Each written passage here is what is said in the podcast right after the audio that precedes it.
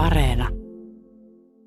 Me ollaan täällä Joo. ihan tämän tornin huipulla. Täällä on tällainen, eh, olla- ollaan siististi sisätiloissa, tota, ei pelkästään sen takia, että tota, mulla on tätä korkean paikan kammo, mutta ihan siksi, että ilmavirta osuu tähän tornin huippuun sen verran, että en tiedä eh, riittäisikö tuulisuojassa, mikrofonin tuulisuojassa potku blokkaamaan tota ilmavirtaa. Paremmin saa puheesta selvää, että täällä on ihan mieletön tämä näköala. Mä en ole siis aikaisemmin koskaan käynyt täällä. Mä oon yhdeksän vuotta Lahdessa asunut ja en ole, en ole saanut aikaiseksi, no en ole kyllä ehkä uskaltanutkaan, mutta tämä maisema, tämä on jotain niin pysäyttävän kaunista ja kun tää, tänne korkealle nousee, täällä pistää kaiken mittakaavan ihan uusiksi. Siis Tiirismaan mäki ja masto, se näyttää niin kuin se olisi ihan tuossa vieressä.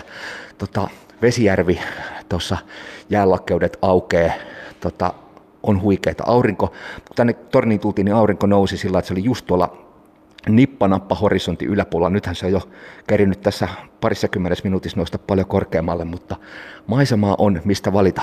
Janne Marvaila, Lahden hiihtoseuran toiminnanjohtaja, mäkihypyn kenties kaiken ko- kokenut asiantuntija, niin mikä sun suosikkimaisema on?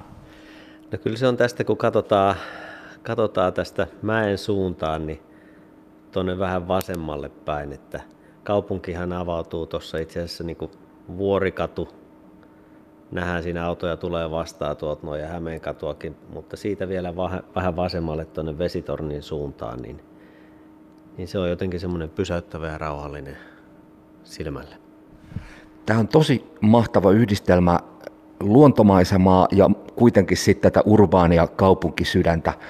Tota, sä oot hypännyt myös tästä mäestä. Ootko laskenut kuinka monta kertaa?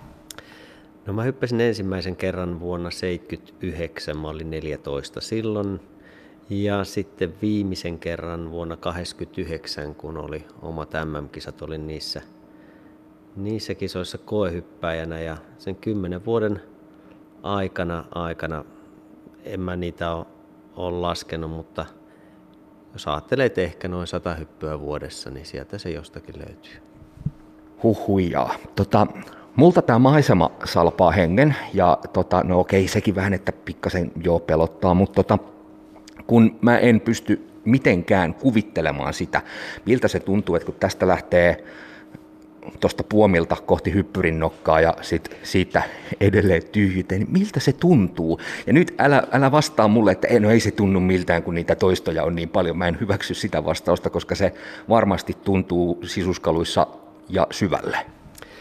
Kyllä se tuntuu jo. Sellaiset muistikuvat on, on siitä, sitähän on siis jo niin kuin, tosi pitkä aikaa, kun on, on hypännyt, mutta että silloin tässä oli, oli tota noin, tietysti punainen ja vihreä valo ja, ja semmoinen summeri, että kun hyppäjä lähti, niin, niin tota noin, se valo vaihtui punaiselle ja se summeri rupesi soimaan ja kun, kun lähti laskemaan tota vauhtimäkeä alaspäin, niin, niin se summerin ääni hiipui sinne taakse ja, ja tuli laskeutui semmoinen hiljaisuus. Ja, ja, ja se hiljaisuus niin kuin tavallaan se teki vaikutuksen itseensä, kun siinä oli ihan yksin tietysti tuossa ylämäessä. Ja jotenkin se, se on semmoinen vaikuttava tunne oli itselle silloin, silloin aikanaan. Ja sitten tietysti se paras asia tässä mäkihypyssä on se lentäminen ja siihen, siihenhän se kaikki kulminoituu ja tuossa hyppyrin pöydän kummulla itse asiassa hyppyrin lähdön jälkeen siinä on semmoinen vähän pimeä hetki, mutta sitten kun tulee siihen kummulle ja sinne kummun päällä, kun huomaa, että nyt pääsee tuonne jyrkälle vähän pidemmälle ja, ja, ja tota noin, niin se on semmoinen hieno tunne tuolla vatsan pohjassa, että pääsee lentämään ja, ja miettimään, miettimään sitä lentämistä. Se on lyhyt aika, mutta kyllä siinä kerkii aika paljon ajatuksia kulkemaan. Tota, voiko sitä verrata mihinkään muuhun? Mulla on ehkä ensimmäinen vertailukohta tulisi mieleen, että ajaa moottoripyörällä tosi kovaa, mutta on, pääseekö siinä samoihin tunnelmiin? Voi, onko, se, onko sille vertailukohtaa, kun tuosta leiskauttaa menemään? No siinä on tietysti niin ne elementit, on se, ainahan siinä on se pieni jännitysmomentti olemassa ja, ja tota, mä en ole moottoripyörällä koskaan niin kovaa ajanut, että, että olisi, olisi tullut, tullut semmoista tunnetta, mutta laskuvarjolla on joskus hypännyt ja ehkä siinä laskuvarjohypyssä on jotain semmoista samanlaista sitten, sitten niin löytänyt omista tuntemuksista. Janne Marvala Lahden Suurmäki täyttää, täytti siis itse asiassa eilen, ollaan tässä vähän jälkijättöisesti synttäreet juhlimassa, mutta 50 vuotta, se on pitkä aika. Onko sulla tämän mäen historiassa joku semmoinen suosikki aika, vaihe tai tapahtuma?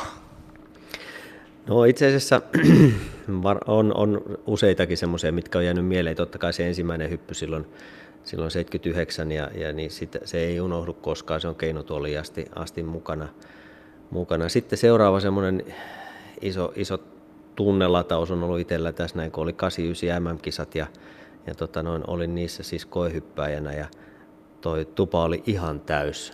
Oli, oli tota, todella paljon väkeä. Jari Puikkonen voitti surmaa kultaa silloin tässä kotimäessä ja väkeä oli niin kuin pilvin pimein ja siihen, siinä tavallaan aisti täällä ylhäällä sen, sen väen yleisön tuntemukset ja, ja, ja jännityksen ja, ja sitten tietysti siinä kierroksen alla, kun sai hypätä ja, ja, ja nauttia sitä hyppäämisestä, se oli, se oli hienoa, hienoa silloin.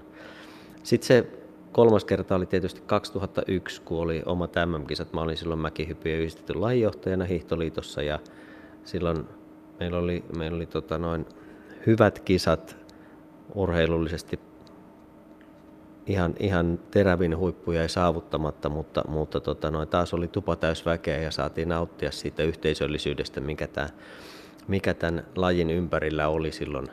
Ja, ja tota, ne ihmisethän sen tapahtuman tekee. Joo, omastakin lapsuus- ja nuoruusajasta kyllä muistan sen huikean tunnelman, mitä täällä oli Salppurin kisossakin, kun oikeasti tuo monttu on niin täynnä väkeä kuin ikinä olla voi. Lahden Suurmäki on herättänyt keskustelua myös urheilullisesti, ja tätä mäen profiiliahan muutettiin. Yksi syy oli se, että kun tota, ja nyt mä vasta tänne kivutas ymmärrän, että se voi ihan oikeasti olla se sivutuuli kova, kova juttu. Sen tuulien takia että tätä mäen profiilia vähän muutettiin, niin tota, onko tässä silti Lahden surmäis joku semmoinen erityispiirre, mikä tämän erottaa muista? No joo, kyllä tässä vähän, vähän on eri, erilainen ja, ja tota noin, se johtuu tuosta hyppyrin pöydän asteluvusta ja sit siihen liittyvästä niin kuin lentoradasta, että, että tämä on niin kuin hyppäjille mieluisa. Myös nämä nykyhyppäjät on sanonut, että tämä on, tämä on niin kuin mieluisa, että aika moni mäki on rakennettu semmoiseen samoilla asteilla ja samoihin profiileihin tuolla Keski-Euroopassa, mutta tämä on vähän erilainen ja, ja, ja tämä on, tämä on niin kuin mielekäs sillä tavalla hypätä. Janne Marvalla tässä on käyty myös keskustelua välillä kovasanaisestikin Lahdessa siitä, että tarvitaanko suurmäkeä, mäkihyppyreitä enää mihinkään. 50 vuotta tällä betonikolossilla on nyt ikää takana, mutta miltä tulevaisuus näyttää lajin ja itse mäen puolesta? No mäkihän on laitettu viimeisen päälle kuntoon 2017 kisoihin ja, ja tota, olosuhteet on ihan loistavat. Ja sen takia täällä on hyvä tulevaisuus ja tässä ollaan, ollaan tota, noin rakentelemassa hakuja seuraaviin MM-kisoihin tuonne 30-luvun taitteeseen, että, että nämä olosuhteet kestää kyllä, kyllä. Ja kun meillä on olemassa olevat olosuhteet, niin totta kai meidän pitää hyödyntää tämä, tämä asia. Ja hyppäjiä on tulossa kovaa vauhtia lisää, että meillä on tuossa Karpalossa – aloitettu semmoinen projekti nelisen vuotta sitten. Siellä oli tosi vähän junnuja, mutta nyt on, nyt on kert- kertoimella, moninkertaisella kertoimella siellä yli 60 junnua harjoittelee Karpalonmäissä ja sieltä on parikymmentä junnua siirtynyt tänne isojen mäkien puolelle – 64 ja sitten tuohon 100 osa ja, ja joku, jotkut jopa tänne betoniinkin jo, että, että tota, omaa tuotantoa on kovaa vauhtia tulossa ja se on tosi kiva nähdä. Mäkiaosto on tehnyt aivan loistavaa työtä hiihtoseurassa siinä, että, että meillä on niinku omia junnuja ja tietysti isona tavoitteena on se, että sit kun seuraava tämän kisat on, niin meillä on omia, omia tyttöjä ja poikia, jotka, jotka tota, noin, kisaa omissa kisoissa yhdistetyssä ja mäkihypyssä.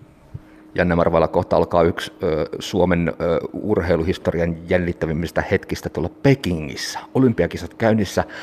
Iivo Niskanen taistelee varmastikin kultamitalista, mutta me ollaan nyt siis yhdessä suomalaisen talviurheilun pyhätöistä ihan kiistatta. Ansaitsisiko 50-vuotias Lahden Suurmäki päästä olympia-areenaksi? No joo, totta kai ansaitsis. Ilman muuta on sitä mieltä. Sitähän harjoiteltiin silloin, silloin tota 2000-luvun vaihteessa, että haettiin niitä 2006 olympialaisia yhdessä, yhdessä tota noin Oslon kanssa, mutta ää, se ei nyt vielä siinä kohdassa onnistunut. Tämä maailma varmaan menee siihen suuntaan, että näitä olympialaisia tullaan jakamaan jossain vaiheessa ja siinä vaiheessa ehdottomasti meidän pitää olla aiheesta hereillä ja, ja tota noin, kyllä ansaitsisi.